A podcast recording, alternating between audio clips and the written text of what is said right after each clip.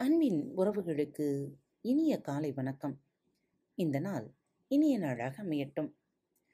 இன்று ஒரு தகவல் புத்தகத்திலிருந்து ஐயா தென்கட்சி கோ. சுவாமிநாதன் அவர்களின் எழுத்து வடிவில். இதோ உங்களுக்காக. இசை மேதை எஸ். ஜி கிட்டப்பா. ஆயிரத்தி தொள்ளாயிரத்தி முப்பத்தி மூன்றாம் வருஷத்தில் ஒரு நாள் மதுரைக்கு பக்கத்தில் இருக்கிற திருமங்கலம் அந்த ஊர்லேயே ஒரு நாடகம் நடந்துக்கிட்டு இருக்கு நந்தனார் நாடகம் இது வழக்கமாக நந்தனார் வேஷம் போடுறவங்களுக்கு உடம்பு சரியில்லை. இருந்தாலும் அவங்களுக்காக ஏராளமான ரசிகர்கள் வந்து உட்கார்ந்திருந்தாங்க.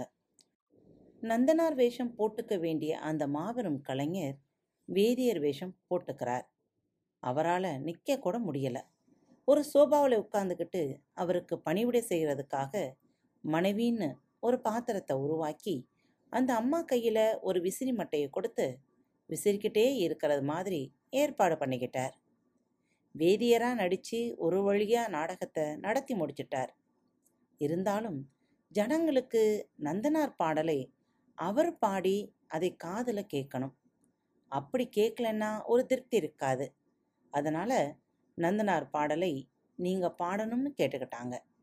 அவரும் ஜனங்களோட உணர்வை புரிஞ்சிக்கிட்டு வேதியர் வேஷத்தில் இருந்துக்கிட்டே நந்தனார் பாடலை பாடினார். அதுதான் அவருக்கு கடைசி நாடக மேடைங்கிறதும் அதுக்கப்புறம் கொஞ்ச நாள்லே இந்த உலகத்தை விட்டே போக போகிறோங்கிறதும் அப்பா அவருக்கு தெரிஞ்சிருக்கிறதுக்கு நியாயமில்லை தானே? இருந்தாலும் அப்பா அவர் பாடின பாட்டு என்ன தெரியுமா? நாளை போகாமல் நான் இருப்பேனா? அப்படிங்கிற பாட்டு தான் இப்போ தெரியுதா?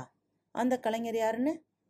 இசைமேதை எஸ்ஜி கிட்டப்பா தான் செங்கோட்டையிலே பிறந்தவர். தவத்திரு சங்கரதாஸ் சுவாமிகள் கிட்டே நாடக பயிற்சி பெற்றவர்.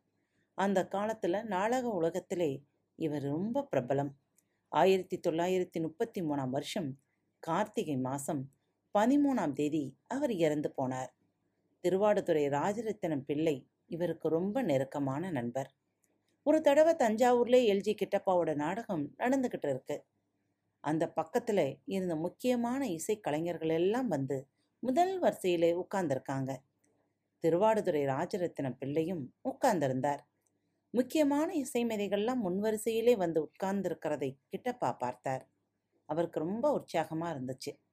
ரொம்ப கம்பீரமாக பாட ஆரம்பிச்சிட்டார். கோடையிலே இலைப்பாற்றி கொள்ளும் வகை கிடைத்த குளிர் தருவேன் ஆரம்பித்து பாடியிருக்கிறார்.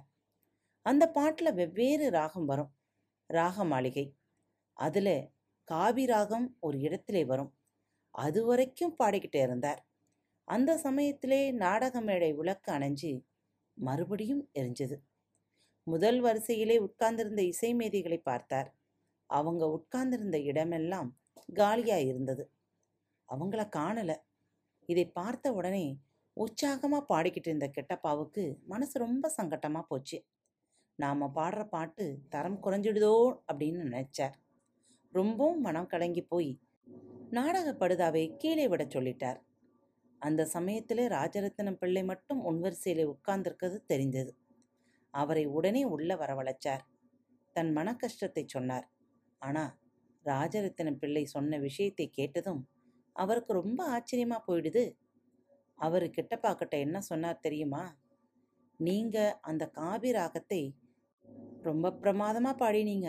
அது மனசுலே நிற்கிற இந்த சமயத்திலேயே மறந்துடாமல் அதை பாடி சாதகம் பண்ணுறதுக்காக பயிற்சி பண்ணுறதுக்காக அந்த இசைக்கலைஞர்கள் எல்லாம் எழுந்திரிச்சு போயிட்டாங்க.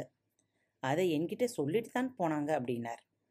அப்பேற்பட்ட அந்த கலைஞர் இன்னைக்கு நம்ம கூட இல்லைனாலும் அவரோட குரல் எப்பவும் நம் காதில் விழுந்துக்கிட்டு தான் இருக்கு. இந்த காலத்தில் எல்லாம் நாம் அது மாதிரி ஒரு மேடையிலே பாடி முதல் வரிசையிலே உள்ளவங்க பாதியிலே எழுந்திரிச்சு போனால் அதுக்கு என்ன காரணமாக இருக்கும்? அப்படி ஒருத்தர் ஒரு சமயம் எழுந்திருச்சு போனார். மேடையில் இருந்தவர் திரையை போட சொல்லிவிட்டு அவர் எங்கே போறாருன்னு பின்னாடியே போய் கவனிச்சார். ஒரு கால் நாம் பாடின பாட்டை தனியாக போய் சாதகம் பண்ணுவாரோங்கிற சபலம்தான்.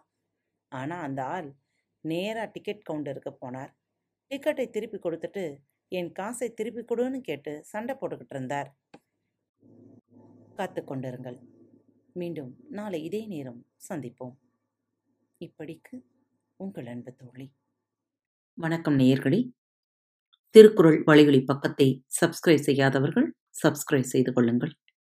ஃபேவரட் பட்டனை அழுத்த மறக்காதீர்கள். உங்களது கருத்துக்களை மெசேஜ் பாக்ஸில் ரெக்கார்ட் செய்தோ அல்லது இமெயில் முகவரியிலோ தெரிவியுங்கள்.